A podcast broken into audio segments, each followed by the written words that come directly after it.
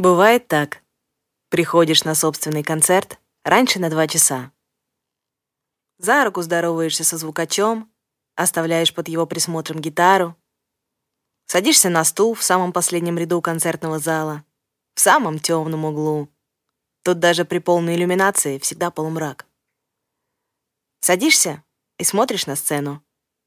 Ты для того и пришел раньше всех, чтобы успеть увидеть. А там, в полной пока еще тишине и полном покое, начинает рождаться тот, кем ты станешь. Ты ведь не всегда этот вот, который на сцене. Понимающий, как обстоят дела, видящий перед собой лица и способный по ним узнать, что же нужно сегодня. Что рассказать, чтобы всем нам и впредь оставаться живыми? Как дотянуться до всех? Как сделать, чтобы еще хоть какое-то время после они помнили, что никогда не одни? Тот, который приходит заранее, он не знает. И те, кто приходит его услышать, не знают тоже. Все это рождается вот прямо сейчас, в тишине ожидания. В шагах, которые станет слышно намного позже, но которые где-то там, далеко, уже начинают звучать.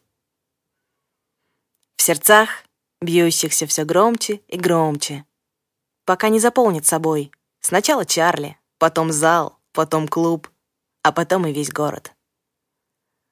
Все, что будет здесь совсем скоро, начинается не с объявления о начале концерта и даже не с первых звуков простой желтой гитары.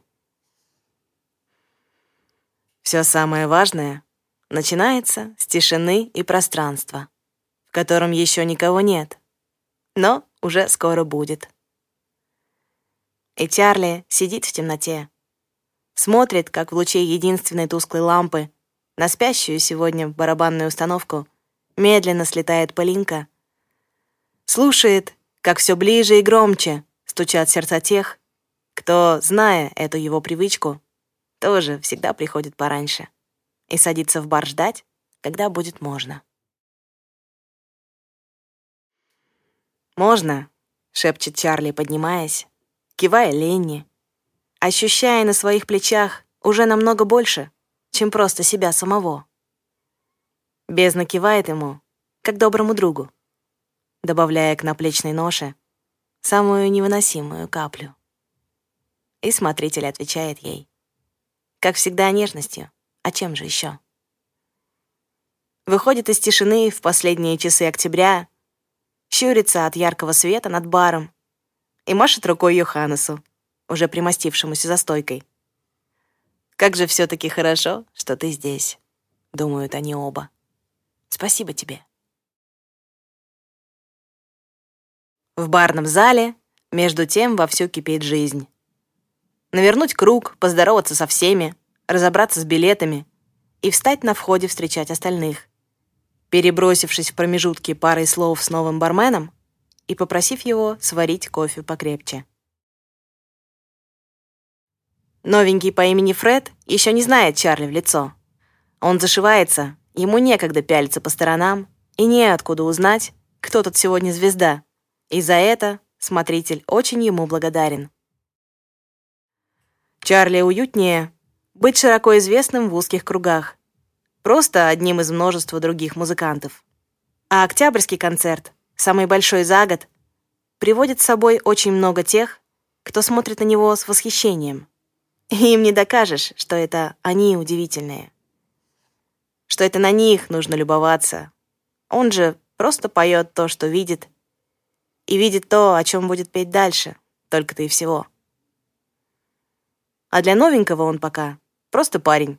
Просто заказал чашку кофе. Да, черный, без молока. Сахара, пару ложек. Самое обычное дело на свете. Господи, как хорошо. Даже денег не жалко, хотя выступающих обычно поют на баре бесплатно. Пусть.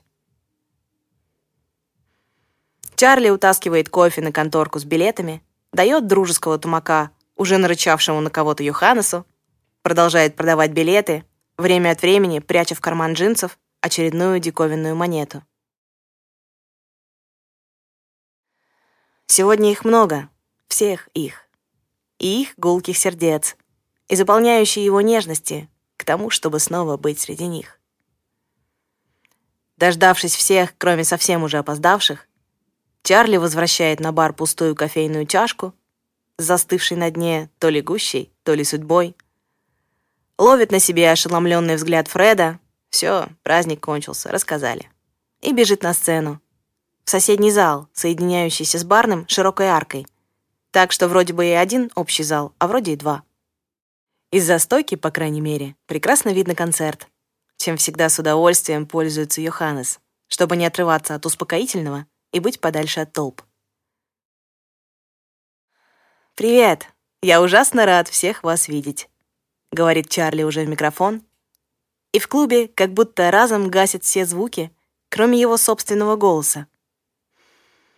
И самое хрупкое время смеется у него за спиной и где-то в ключицах.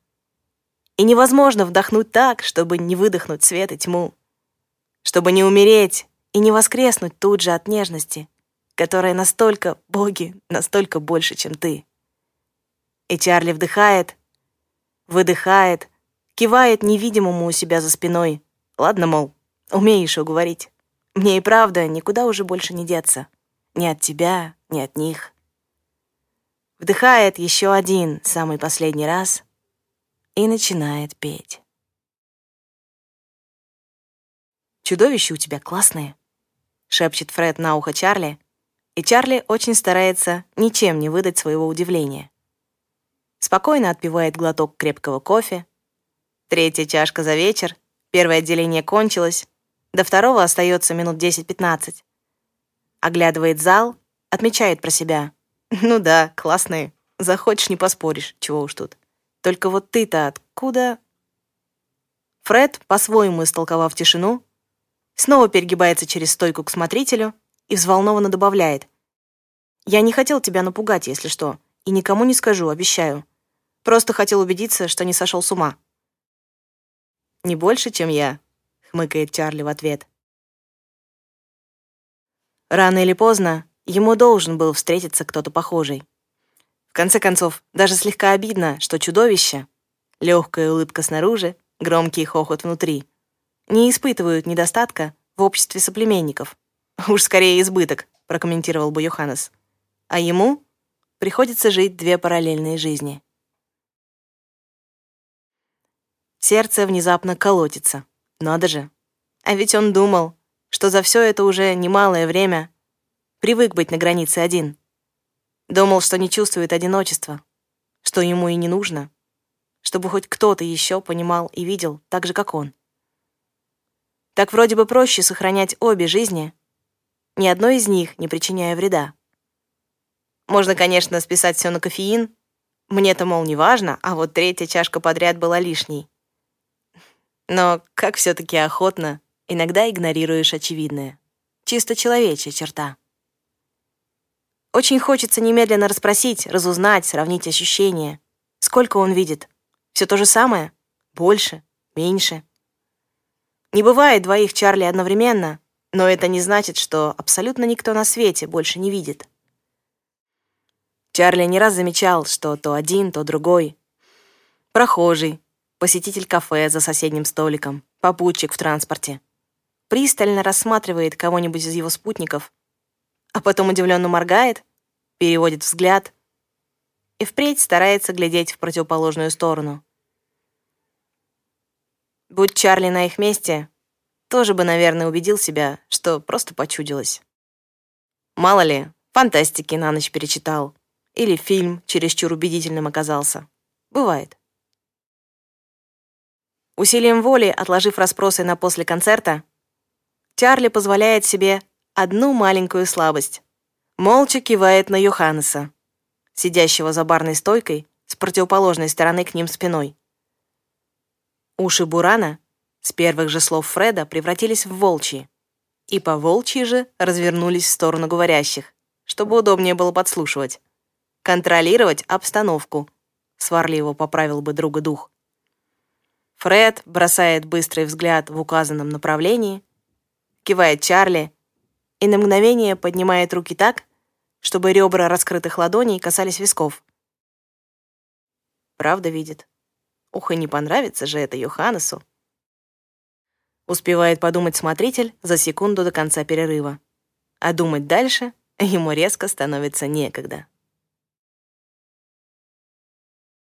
Когда Фреду исполнилось 14, у него появились младшие брат и сестра, двойняшки.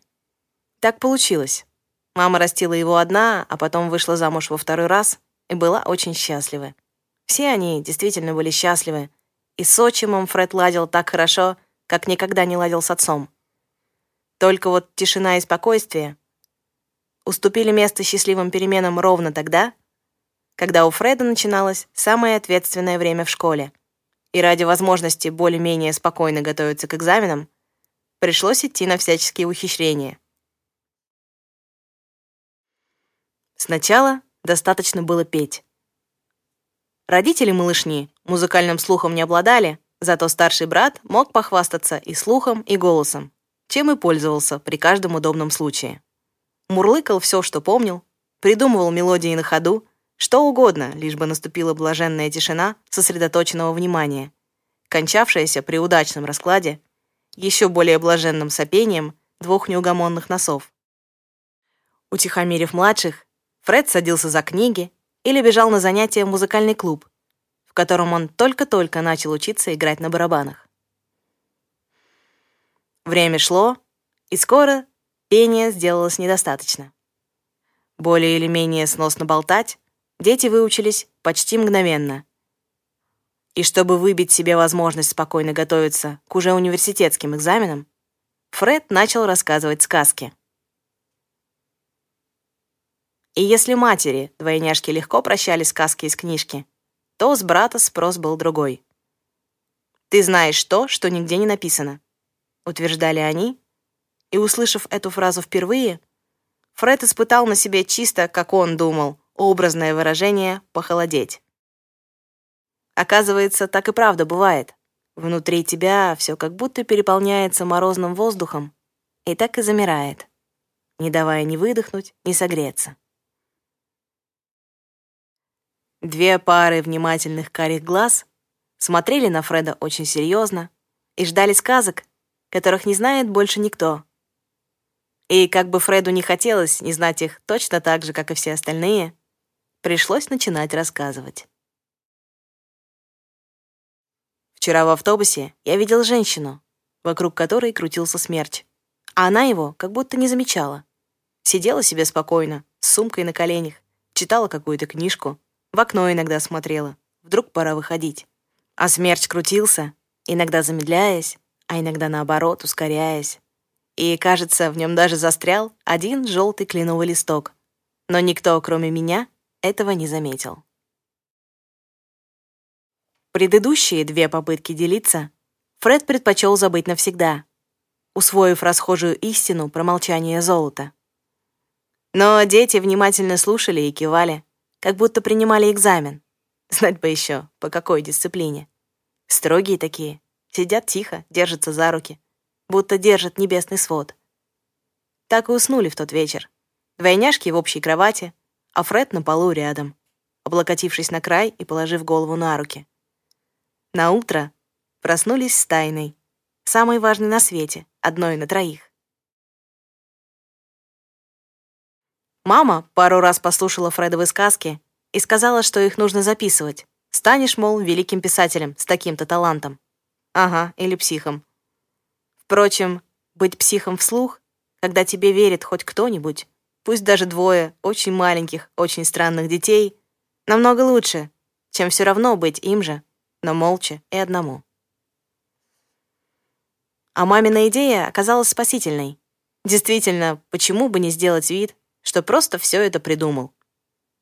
Когда-то ему жизненно важно было доказать обратное, хотя бы одной живой душе. И о том, чтобы сдаться в этой почти войне, не могло быть и речи. А теперь Джек и Джилл смотрят на него своими внимательными глазами и как будто залечивают все раны. И все, что причиняло так много боли, становится веселой игрой. Да, мол, я пишу сказки для своих младших братика и сестренки. Хотите послушать? С удовольствием расскажу вам, почему бы и нет. Да, богатое воображение. Да, снится всякое странное. Универсальная отговорка всегда работает. Зато вот вы сидите сейчас напротив меня, слушаете, у вас по коже ползут мурашки, и я их вижу. Верить в придуманное намного легче, чем в настоящее. Но как часто вы на самом деле уверены, что перед вами первое, а не второе? Фред выставляет на стойку очередной заказ. Два темных пива, капучино и гранатовый сок со льдом. И пока все затихли, снова принимается рассматривать зал, чтобы все-все запомнить и рассказать вечером младшим.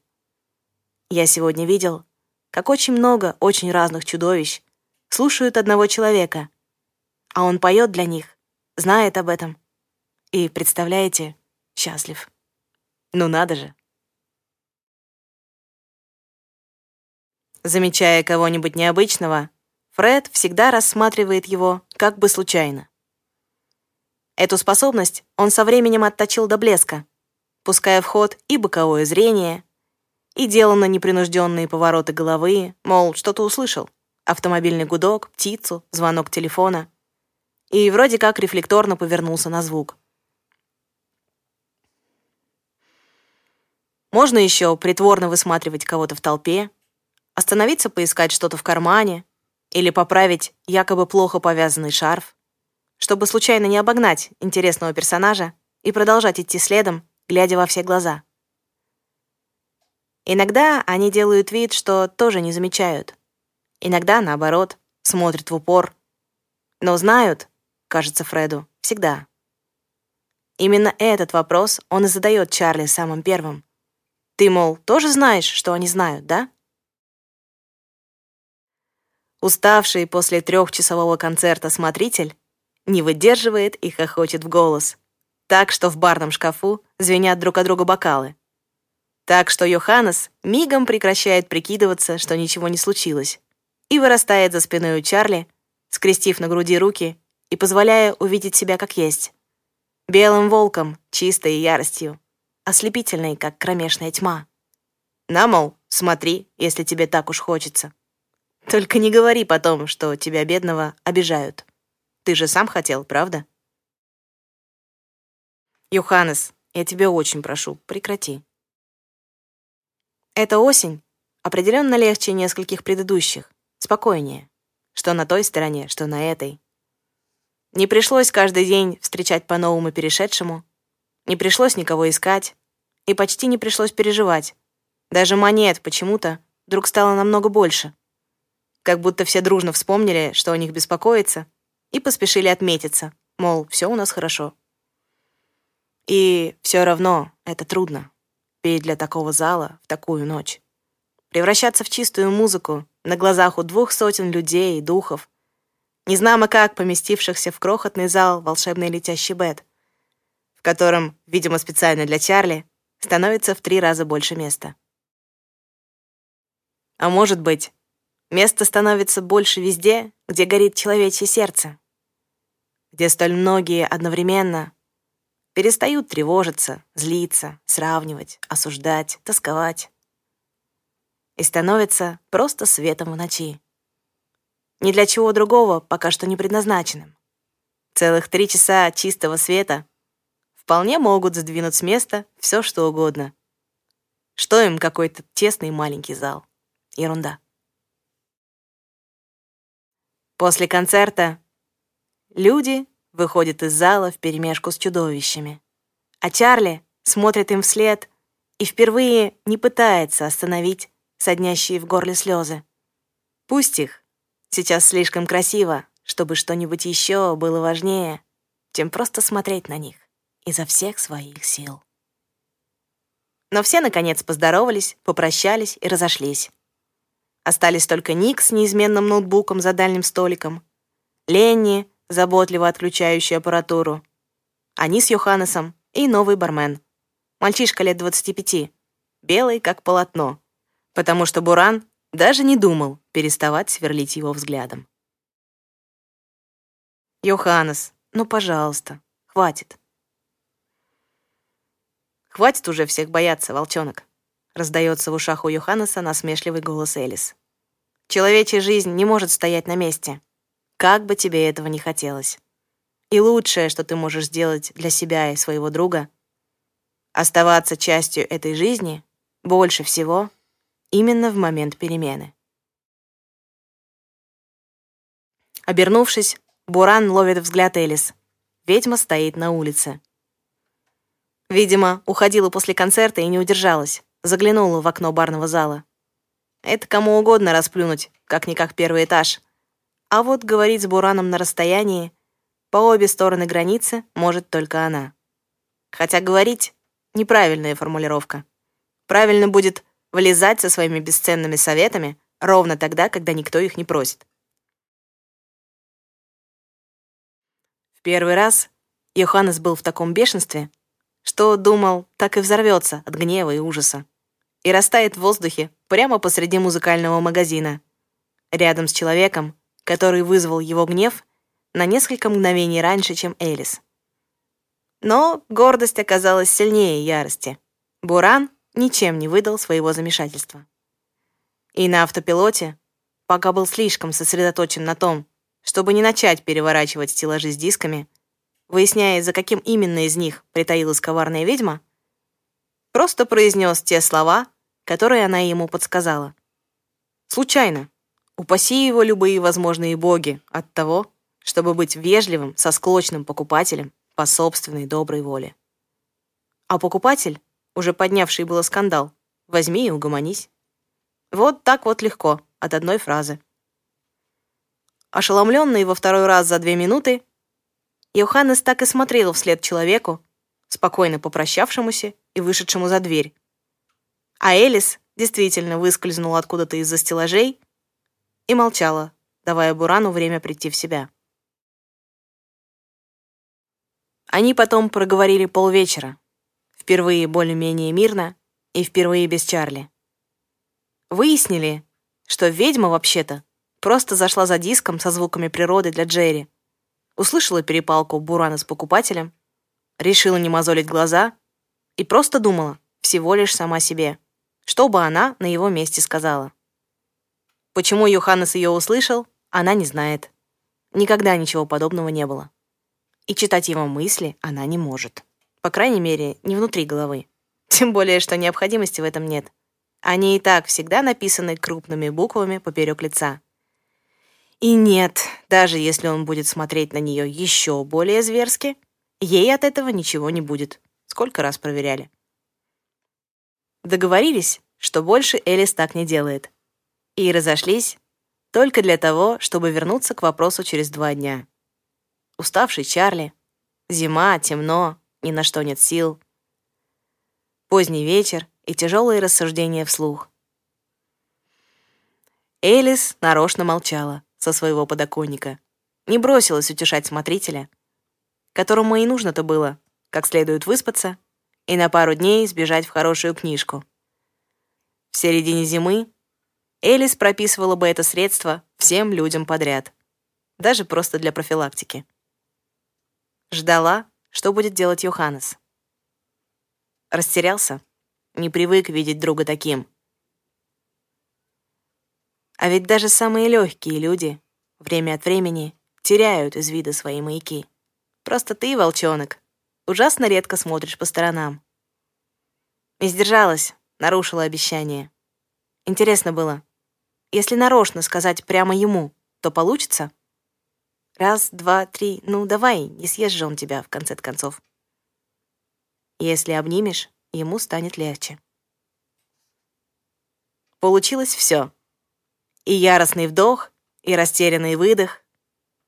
Ох, и трудно же выбирать между «я так привык» и «кажется, стоит попробовать». И, о чудо, даже неловкая попытка обнять лучшего друга и разделить с ним его внутренний шторм. А уж удивление на лице Чарли Элис будет помнить целую вечность. До того оно было очаровательно безоружным. Кажется, если бы его сочувственно похлопал по спине электрический чайник или, скажем, домашний тапочек, эффект и то был бы менее впечатляющим. Потом Йоханнес, конечно, ругался, но неуверенно и так, чтобы Чарли не слышал. Обещание, что больше никогда, брать не стал, а злоупотреблять Элис не собиралась. Ей тоже было не по себе. Никогда не слышала, чтобы кто-нибудь здесь учился тому, чего не мог дома. Тем более только в контакте с кем-нибудь из своих. С людьми так не получалось. Элис проверила еще после первого случая. Ладно, будем считать, что я и его персональное наказание. Хотя тут, конечно, вопрос, кто чье. А теперь Элис тихо смеется в голове у Йоханнеса и идет прочь от ярко освещенного окна барного зала в котором Буран, все еще слушая ее смех, с удивлением наблюдает, как гнев его сменяется чем-то совсем другим, приятным и непривычным, похожим на послевкусие музыки Чарли или на очень глубокую тишину. Мальчишка-бармен так и стоит за стойкой, ошеломленный и лопоухий. Элис бы, наверное, сказала, что он хороший и что смешной. И Буран, так и не придумав, что теперь говорить, просто разворачивается и уходит обратно в свой уголок мизантропа на дальнем конце барной стойки.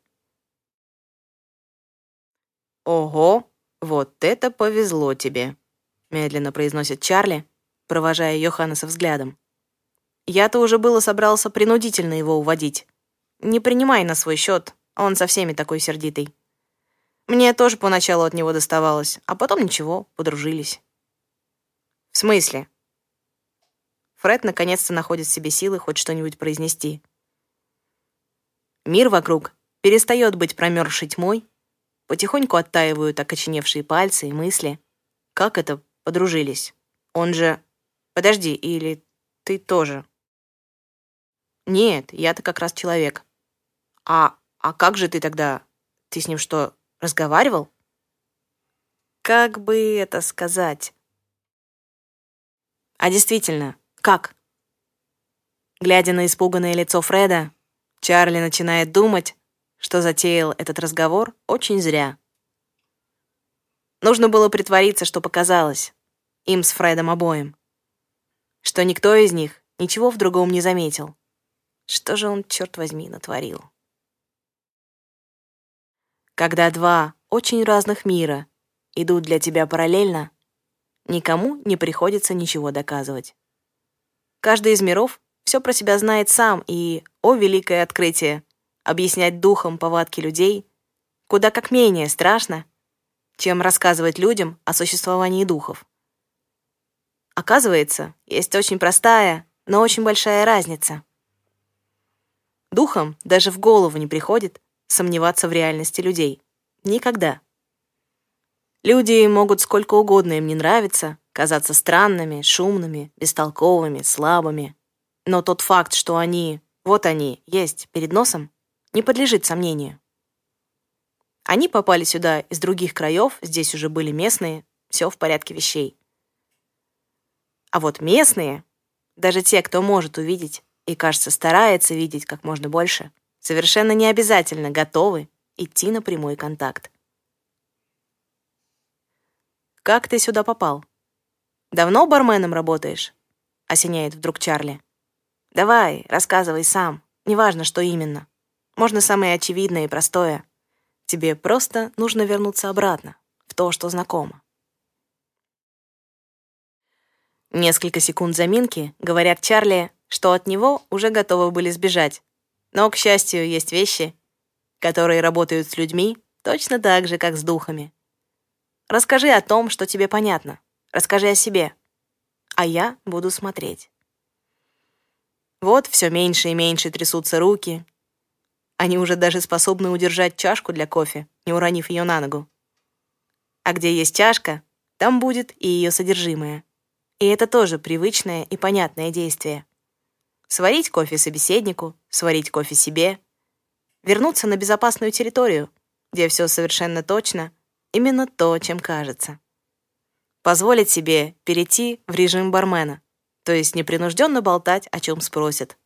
Еще надежнее, возвращая себе себя собственным голосом. Оказывается, он дружит с барабанщицей из бывшей Никовой группы. Она-то его сюда и притащила. Мы вообще-то просто пришли на концерт. Но, сам понимаешь, там, где кого-то знаешь, неизбежно остановишься поболтать с одним, потом с другим, потом представишь обоим того, с кем пришел, втянешь его в разговор, кто-нибудь позовет вместе выпить. Ну и как-то так получилось, что у Ника не вышел бармен. Проснулся утром с высокой температурой. Заменить уже было неким. За баром стояли все официанты по очереди, а народу много, всем некогда. И я в полном восторге от места. Возьми и ляпни. «Ребята, хотите, я вам помогу?» «Все умею, на баре работал. Уволился всего неделю назад». Я, как ты понимаешь, не смог после этого его отпустить, добавляет, проходя мимо Ник. Ободряюще улыбается Фреду, хлопает по плечу Чарли и уходит куда-то дальше. Смотритель невольно гадает, какую часть разговора Ник на самом деле услышал. И как много всего он знает и бережет о Чарли и его странных друзьях. И еще, действительно ли Ник забыл, кем являлся когда-то? Или просто обменял одни способности на другие? Главное из которых — собирать у себя под боком чудаков с обеих сторон — и помогать им чувствовать себя дома.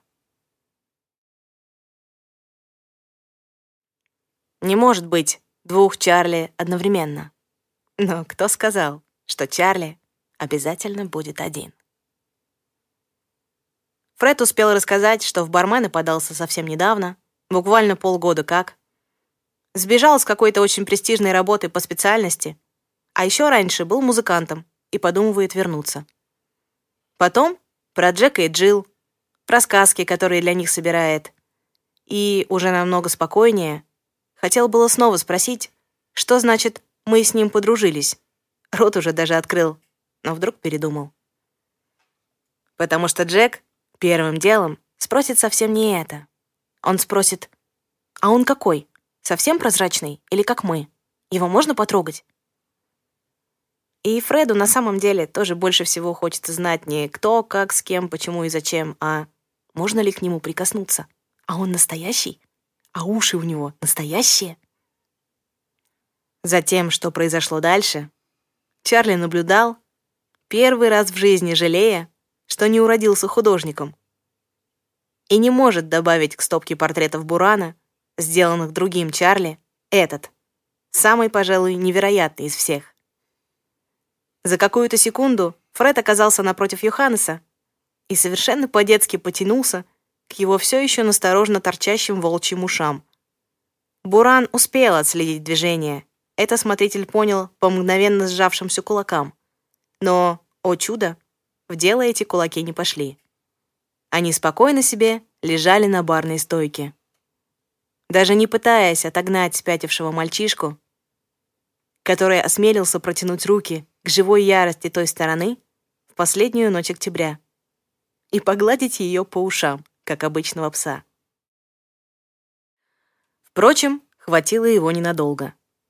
Не успел Чарли подумать, что Йоханнеса подменили, подсунув вместо него неприлично доброго и отзывчивого потустороннего лабрадора, как волчье терпение лопнуло, и Йоханнес беззлобно, но довольно резко мотнул головой, скидывая с себя руку Фреда. «Хватит с тебя», — бормочет Буран, придвигая бармену пустой стакан из-под пива. «Лучше налей мне еще». И Чарли налей, только сока. С кофе он сегодня и так уже перебрал. Чарли за спиной Бурана строит возмущенную рожу, но безропотно занимает соседний стул. «Себе тоже налей, что ты там пьешь. И рассказывай давай дальше. Я тебя внимательно слушаю». Общая память Чарли — странная штука. Когда нужно узнать что-нибудь срочное, это что-нибудь всплывает в голове в то же мгновение. Как будто сам знал, но забыл. И теперь вот вспомнил, сделав небольшое усилие. Так вспоминают давно когда-то вызубренные, но сбежавшие на задворки сознания слова иностранного языка или любимые в детстве фильмы. Кадры встают перед глазами легко, а вот названия вроде бы напрочь вылетели из головы. Но, оказывается, на самом деле все равно где-то там сохранились. Чарли уходил перекинуться парой слов с Ником, пока тот не убежал на ночную репетицию, задернув за собой тяжелую ткань, исполняющую обязанности двери в концертный зал. У них с Ником давно уже договор. Засиживаешься допоздна в клубе — на здоровье. Но если мы с Ленни ушли репетировать, к нам не соваться, не мешать, не шуметь, а будешь уходить, дверь просто захлопни. Я потом сам все закрою. Каждый раз одно и то же. Вот Ник сосредоточенно обсуждает концерты, даты и аппарат. А вот, закрыв все вопросы, совершенно другим, сияющим лицом зовет Ленни. Пошли уже, мол, что ты копаешься? И они исчезают из мира в музыку, в которую никого не берут с собой. Хотя вне этих ночных репетиций Чарли с радостью при любой возможности зовут вместе поджемить. «Мало ли у кого какие секреты», — пожимает плечами смотритель. Он успел узнать у Ника все, что хотел, и, возвращаясь к Фреду с Йоханнесом, слегка тревожится, как у них там. И вот тут-то общая память Чарли срабатывает сама по себе, заставая врасплох. Как всегда, когда не ты обращаешься к ней нарочно, а она вдруг решает обратиться к тебе по собственной воле. Так почти никогда не бывает. Вот так не бывает почти никогда.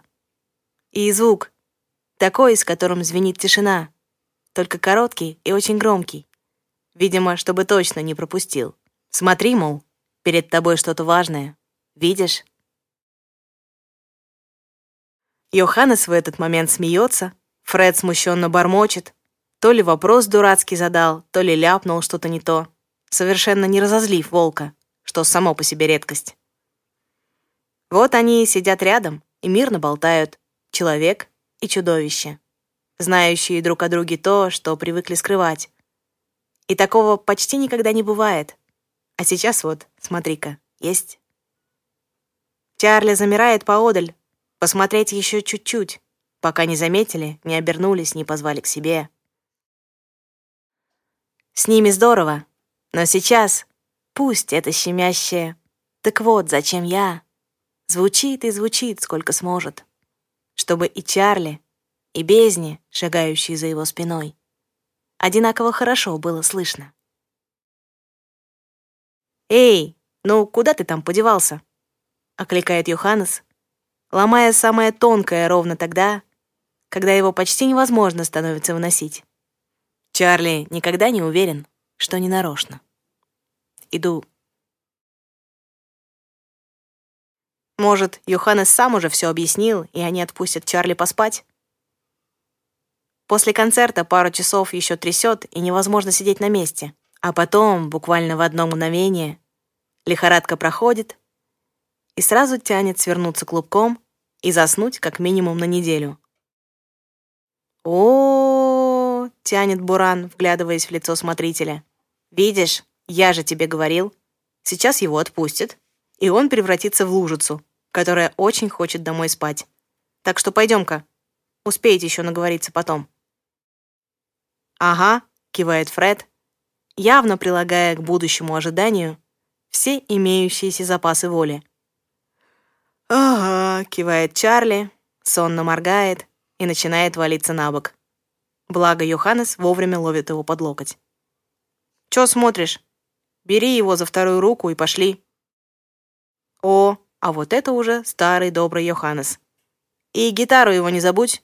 Вон в углу под окном стоит. Что значит тяжелая? Бери давай, ныть он мне еще будет. Загрузиться как раз подошедший автобус Снежная ярость, гитара, сонный смотритель, слегка испуганный и до крайности заинтригованный человеческий мальчик. Нам, пожалуйста, три билета, спасибо. Выгрузиться у дома Чарли, с трудом поместиться в лифт, изо всех сил стараясь не ударить обо что-нибудь кофр. Войти в темноту, пахнущую пылью и книгами. Дать Чарли время непослушными пальцами расшнуровать ботинки. Положить, наконец, тяжеленную гитару на пол — как он вообще ее носит? Получить одобрительный кивок от Йоханнеса, пойти на кухню, выяснять, как в этом доме делают чай. Фред долго всматривается в содержимое кухонных шкафов, пока Буран, закрыв за собой дверь комнаты мгновенно уснувшего Чарли, с громким хмыком не достает банку с заваркой с полки прямо у него перед носом. Чужая кухня, потемки. Ага, запоминай, пока я добрый. Повторять точно не буду. Ставит на стол две кружки, насыпает заварку через край банки так, чтобы покрыла донышки. Практически из ниоткуда выверенным движением извлекает сахарницу и уже тянется к ящику с приборами. Мне ложечка не нужна, спасибо. Лучше поздно, чем никогда. Пусть будет тренировка на следующий раз. Не похоже, чтобы дух собирался запоминать чьи-нибудь предпочтения.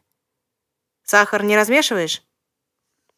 И пусть потом не жалуется, что я с ним не разговариваю. Обычно не кладу. Смутиться на устоять. Но если вдруг все-таки, мне больше нравится, когда сладость остается на донышке. Так вкуснее и чай меньше вяжет. Йоханнес молча убирает вторую ложечку обратно в ящик и оставляет свою порцию чая чуть-чуть подостыть. Оглядывает кухню, бормочет «да, точно» и отворачивается от Фреда к раковине помыть посуду. «Можно я тут похожу, посмотрю?» Как же страшно все-таки с ним один на один. Йоханнес не умеет читать мысли, Фред тоже. И мне откуда узнать, что это у них общее. Тоже не пьешь кипяток? Угу. Когда первый разговор дался легко, начинать второй бывает мучительно страшно. Вдруг окажется, что первому лучше было оставаться единственным. Вдруг вдохновение момента прошло, и теперь ты будешь перед другим просто собеседником, в меру скучным, в меру милым, тем, с которым можно продолжить беседу, а можно не продолжать. Фред на цыпочках выходит из кухни, неслышно крадется мимо двери, за которой спит Чарли, заглядывает в гостиную, изумленно выдыхает, увидев книжные стеллажи. У него дома книги считаются не то чтобы роскошью, но чем-то очень к ней близким и не особенно нужным для жизни. Исключение милостиво предоставляется только детским книжкам с картинками, учебникам и сборникам рецептов домашней выпечки. Фред потихоньку собирает библиотеку, насколько позволяет зарплата. Увлекает чтением младших. Благо, истории они любят, кажется, больше всего на свете. Самые интересные книжки Джек и Джилл забирают жить к себе в комнату, чтобы смотреть, как они спят на полке. И Фреду иногда кажется, что, когда спят Джек и Джилл, книги шепчут им колыбельные. Чудные они, его младшие, как будто родились уже не от мира сего. Или как раз настолько от мира, что никакая адаптация к человечьим законам им теперь не страшна. Храбрые они, не то что их старший. Это какой же несусветный позор. Испугаться того, о чем столько времени больше всего на свете мечтал. Оказаться диванным воином, только и способным, что разглядывать из-под тишка и сплетничать потом сокрушаясь, что, мол, чудовища не хотят с ним таким распрекрасным общаться. Вот, захотели. А он чуть было не сбежал, как последний трус. Интересно, сколько таких же, как он, некому было вовремя отвлечь болтовней? Фред разглядывает библиотеку. Снимает с полок то одну, то другую книгу, мысленно уже составляя список на попросить почитать. На кухне смолкает вода, открывается холодильник, закрывается, что-то ставят на стол. На цыпочках крадутся по коридору. В дверях гостиной возникает Юханес. Чай подостыл, к нему есть три куска пирога. Чарли можем не оставлять. Поделим пополам. Я утром еще испеку. Как будто мало Фреду было волком, моющего посуду. Теперь перед глазами навязчиво стоит Йоханнес в белом фартуке в кружавчик и со скалкой в руке. «Ты же понимаешь, что я запросто могу тебя сейчас придушить?» Вкратчиво уточняет Буран, правильно угадав ход Фредовых мыслей. Оглядывает с ног до головы, вздыхает и уходит на кухню. Гость плетется следом, изо всех сил стараясь почувствовать себя виноватым. Но в голове все равно прыгает маленький настырный бес с громкоговорителем. Кричит разное про потусторонних чудовищ и пироги и хохочет, как заведенный. Ого, это сколько же я продрых. И что ты сделал с Йоханнесом? Сонный Чарли стоит на пороге кухни и очень старается осмыслить происходящее. Происходящее, не считая, что нуждается в дополнительном осмыслении, продолжает случаться своим чередом. Вот прямо сейчас, например, Йоханнес и Фред в четыре руки и два довольно острых ножа готовят какое-то крошево. Я с ним ничего. Фред, всхлипывая, ссыпает в большую миску мелко нарезанный лук, вытирает слезы запястьем. А вот он меня бессовестно эксплуатирует. Йоханнес, явно довольный собой, придвигает Фреду еще одну луковицу. Мало, мол, порезал. Дальше работай давай. Ты садись, садись, не стой на проходе. Оборачивается он уже к Чарли. Сейчас с тестом закончу и кофе тебе сварю. Пять минут. Минут, конечно, на самом деле не пять, а все двадцать. Но смотритель настолько заворожен кулинарным театром, что успешно проснулся уже без всякого кофе. Готовкой Йоханнес увлекся внезапно и с типичной для Бурана хмурой страстью. Надоел ты, мол, бутербродничать. Если уж есть, то как следует. Сейчас я все сделаю зашибись. И что характерно сделал. Правда, ужины в тот вечер пришлось ждать три часа, и выглядел искомый ужин, как что-то и раньше не сильно приглядное, после того, как на нем еще и попрыгали. Но оказалось, надо признать, очень вкусно. Еще пару недель Буран экспериментировал с эстетическим оформлением. И когда Чарли перестал, наконец, каждый раз вздрагивать и с опаской пробовать новое блюдо крохотными кусочками на самом кончике вилки, перешел на всевозможные пироги. Никогда бы не подумал, что готовка может быть похожа на музыку, заявил он как-то вечером, умиротворенно раскатывая тесто. Чарли часто приходит домой ближе к полуночи. Работает сессионным музыкантом в двух группах. Репетиции начинаются не раньше семи, и пока еще потом доберешься. Прийти, соорудить бутерброд, сварганить чаю и завалиться читать. Стандартная схема, до сих пор не дававшая сбоев. Ну, застал дома Йоханнеса. Тоже совершенно неудивительно. Буран приходит и уходит, когда захочет. А копаться в музыкальной коллекции смотрителя или в библиотеке ему не надоедает вообще никогда. Застал Йоханнеса, предложи бутерброд и ему. Друг, скорее всего, откажется, но это уже сам как хочет. Слышит же с порога умопомрачительные запахи чего-то явно мясного со специями и явно сладкого с изрядной долей корицы непривычно. Особенно, когда заходишь на кухню и видишь Йоханнеса, перемазанного мукой и блаженно подмурлыкивающего, играющей на полную громкость песни. Вдруг у этих ваших потусторонних чудовищ так ранние стадии сумасшествия проявляются? Однако во всем остальном Йоханнес оставался Йоханнесом. Ходил на концерты, ругал организаторов и иногда музыкантов, жаловался, что достают покупатели, и пирогами никого, кроме смотрителя, кормить не пытался. Из чего Чарли сделал вывод, что, во-первых, это скорее временный бзик, и он скоро пройдет, а во-вторых, пока не прошел, нужно пользоваться моментом. Пироги с каждым разом удаются Бурану все лучше.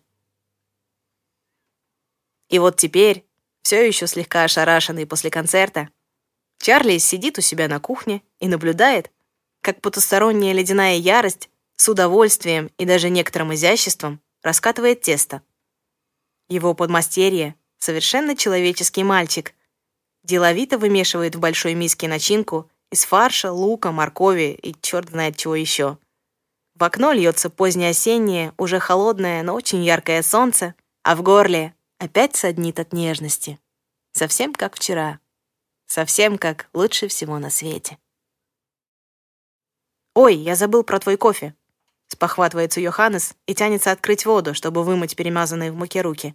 «Извини, сейчас сделаю». «Да ладно тебе, не отвлекайся. Потом». Перемена, произошедшая с Фредом за ночь, не давала Чарли покоя. Но он на всякий случай дождался, пока Буран убежит по своим делам, и только тогда приступил к расспросам. Ну да, сначала мне было жутковато с ним один на один. Хотя, конечно, совместная транспортировка уставших музыкантов сближает, смеется Фред. Надо же, вчера был таким маленьким и испуганным. А теперь уже шутит, как будто сто лет друзья. Хотя и правда кажется, что если не сто, то много. У Чарли часто так бывает с чудовищами и почти никогда с людьми. Людям нужно больше времени и пространства. Нужно привыкнуть, понять, сойдутся они с тобой или нет. И Чарли так и не понял, зачем думать и присматриваться, если все обычно понятно сразу. Тянет к человеку, дружба получится. Тянет от человека, наоборот. На то, чтобы это определить, обычно хватает минуты, ну, максимум 10 минут. Бывает, конечно, что очаруешься, а на следующий день сам себе удивляешься. Как, мол, тебя угораздило, друг. Но и это скорее редкость, и случается, когда смотришь на человека через слишком сложный узор собственных сиюминутных переживаний. А потом видишь уже без них, как есть, и вуаля. С духами все предельно просто. Они всегда такие, какими выглядят. Если что-то со временем и меняется, то очень медленно.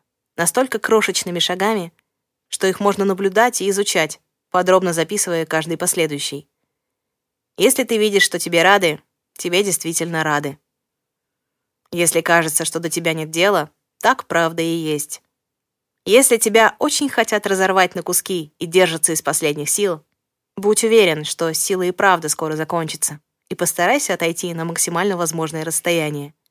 Или чем-нибудь удивить, переключив состояние на совершенно другое. Это только кажется, что духи устроены совсем иначе, кардинально отличаются от людей. На самом же деле они, да, отличаются, но в основном тем, что не вырастали. Не усваивали общепринятых правил, не набивали шишки, раскрывая душу там, где не стоило. Не учились прятаться и стыдиться самих себя. Чарли смотрит на Фреда и душит в себе желание начать сравнивать вслух. Как же все-таки, даже после стольких лет чудовищной жизни, страшно просто показывать то, что действительно чувствуешь. А вдруг даже этот человек, да, он перенес встречу с Юханесом, но то Бурана, то я, даже в нынешних обстоятельствах отреагирует негативно. То есть на волчьи уши он нормально отреагировал, а от твоих душевных метаний должен в ужасе убежать. Очень смешно. Что ж, по крайней мере, теперь мы знаем, что тебе бы этого не хотелось. Наверное, именно так и выбирает нас бездна. Чарли должен быть в равной степени и тем, и другим. Всегда между двух огней, всегда где-то посередине. Переключаясь из однозначности духов в человечьей сложности и обратно до полной потери себя. И только после нее, раз за разом, снова себя находить. Ровно вот здесь, в промежутке. Фред безмятежно пьет кофе и уничтожает очередной кусок пирога. Как будто всегда только здесь и был. Как будто его даже не существует. В этом вся суть того, что значит быть Чарли. Все вокруг для тебя реально и нереально в одинаковой степени. Ты никогда не уверен, что то, что ты видишь, на самом деле все, что ты видишь. И этот же самый ты видишь насквозь. Йоханнес как-то спрашивал у него, почему все Чарли обязательно создают что-то из ничего. Чарли тогда посмеялся над формулировкой, но так и не нашел, что сказать. А ведь если подумать, ответить на этот вопрос очень легко. Просто Чарли и есть что-то из ничего, вынужденное каждую секунду создавать себя заново чтобы удерживаться на грани.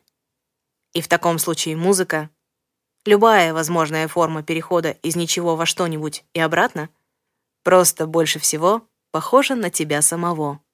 Просто, касаясь ее, ты чувствуешь себя дома. «Знаешь», — говорит Фред, Надо же, опять я ушел куда-то совсем далеко. Мы с Йоханнесом всю ночь говорили в основном о тебе.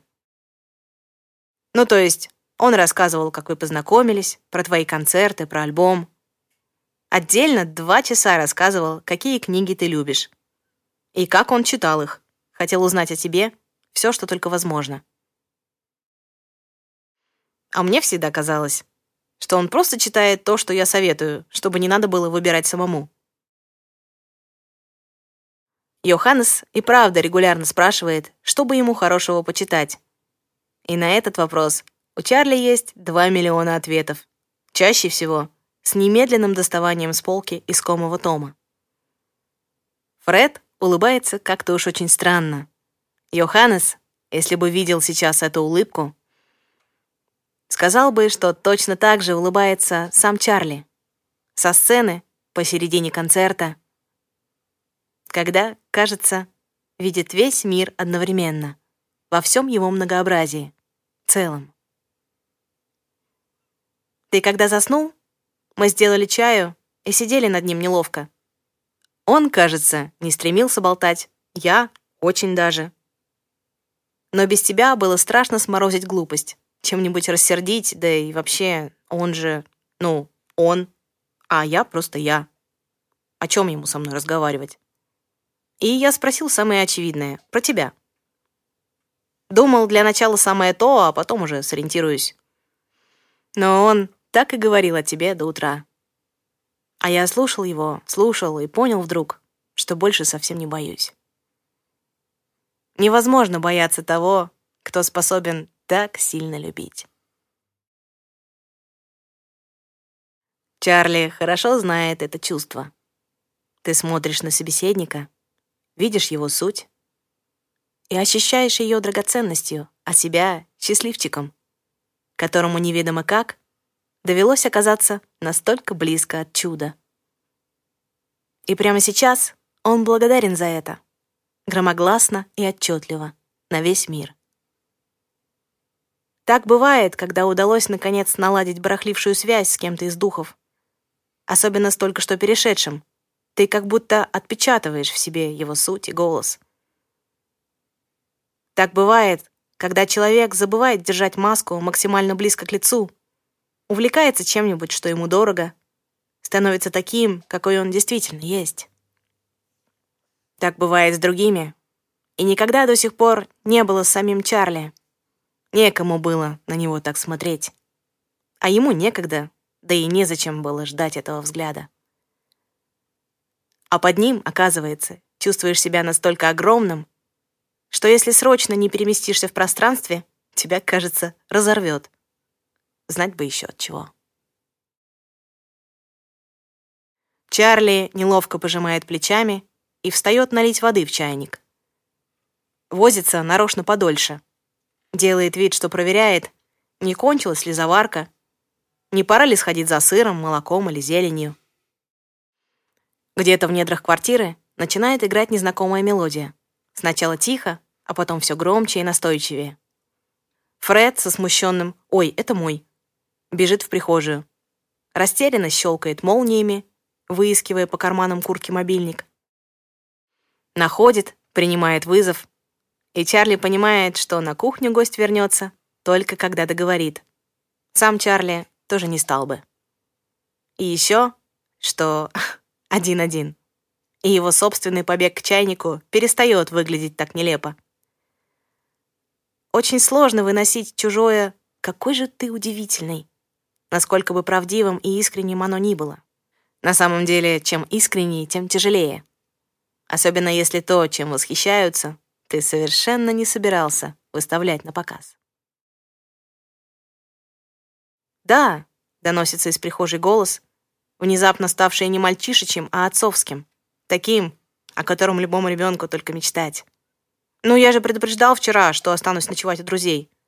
«Да, я тоже», Зато расскажу вам такое, вы не поверите.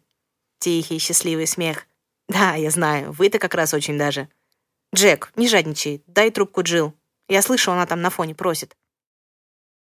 Близнецы еще пару минут явно вырывают телефон друг у друга. Фред смеется, не особенно пытаясь их на самом деле утихомирить. Видимо, эта веселая возня у них в порядке вещей. «Хорошие они у тебя», — говорит Чарли, не удержавшись. Не для того, чтобы смутить гостя в ответ, просто, ну, хорошие же. Ну, разве можно об этом молчать? И ответная «ага» почему-то уравнивает вообще все. И на пороге кухни, вернувшись, стоит некто, совсем не похожий ни на какую из своих вариаций отдельно. Не испуганный вчерашний мальчишка, не набивший руку в своем ремесле бармен, не старший брат, умеющий быть целым миром для еще одного целого мира. Не тот, кто способен видеть невидное для других, просто Фред. Такой же, как Чарли и как Юханес, как Джек и Джилл, как случайный прохожий или кто-то из музыкантов, забежавший на бар за бутылкой минералки перед концертом. Невероятный. Такой, как все мы.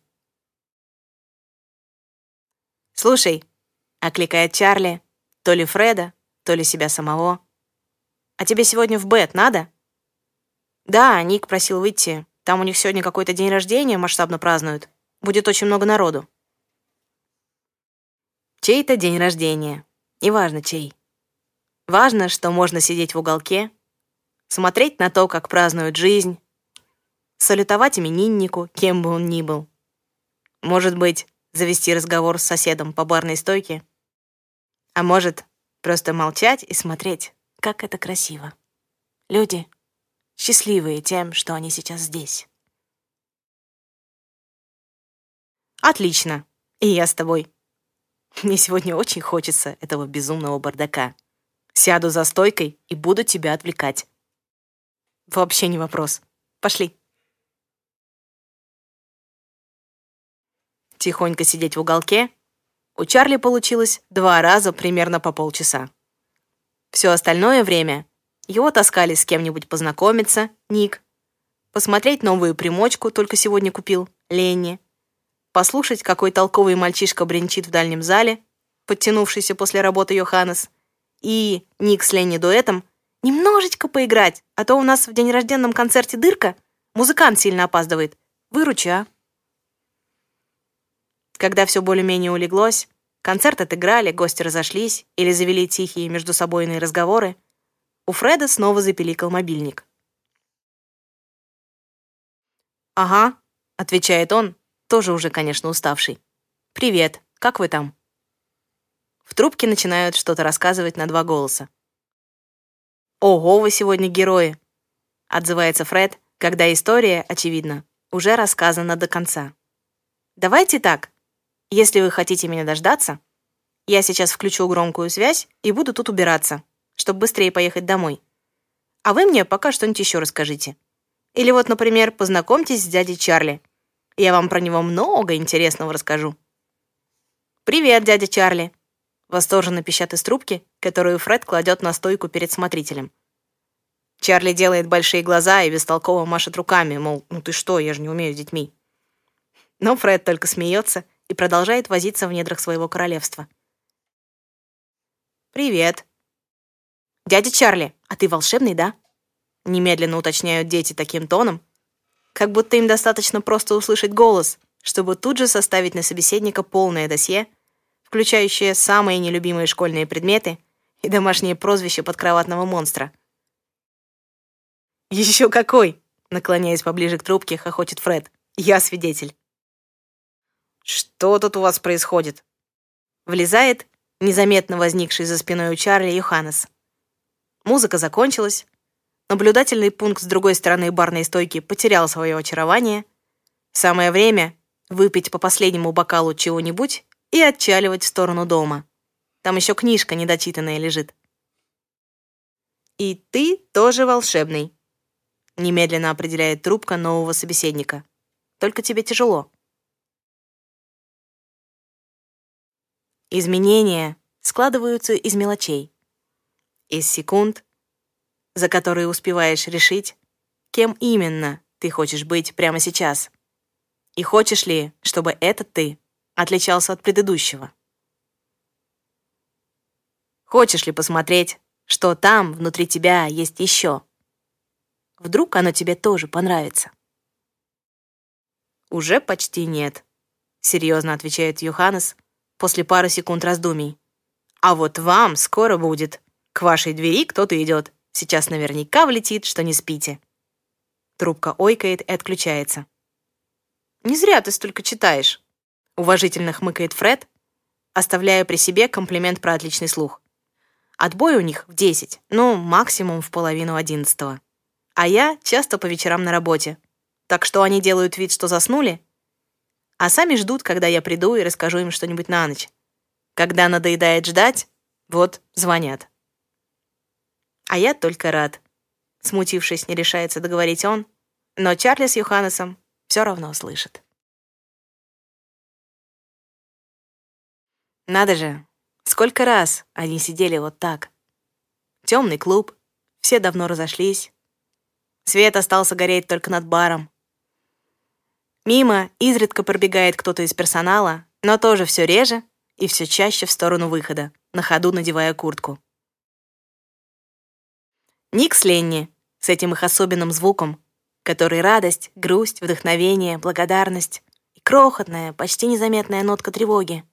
Наверное, даже духи ее не слышат. Просто не обращают внимания. Это Чарли привык ловить малейшие изменения любых тонов и звучаний. Человеческих или чудовищных. Все равно. Ник и Ленни исчезают в концертном зале. И смотритель, проводив их рассеянным взглядом, замечает, что впервые на его памяти Ник занавешивает дверь не до конца, оставляя крохотную полоску тусклого света. Нарочно или случайно, кто ж его разберет.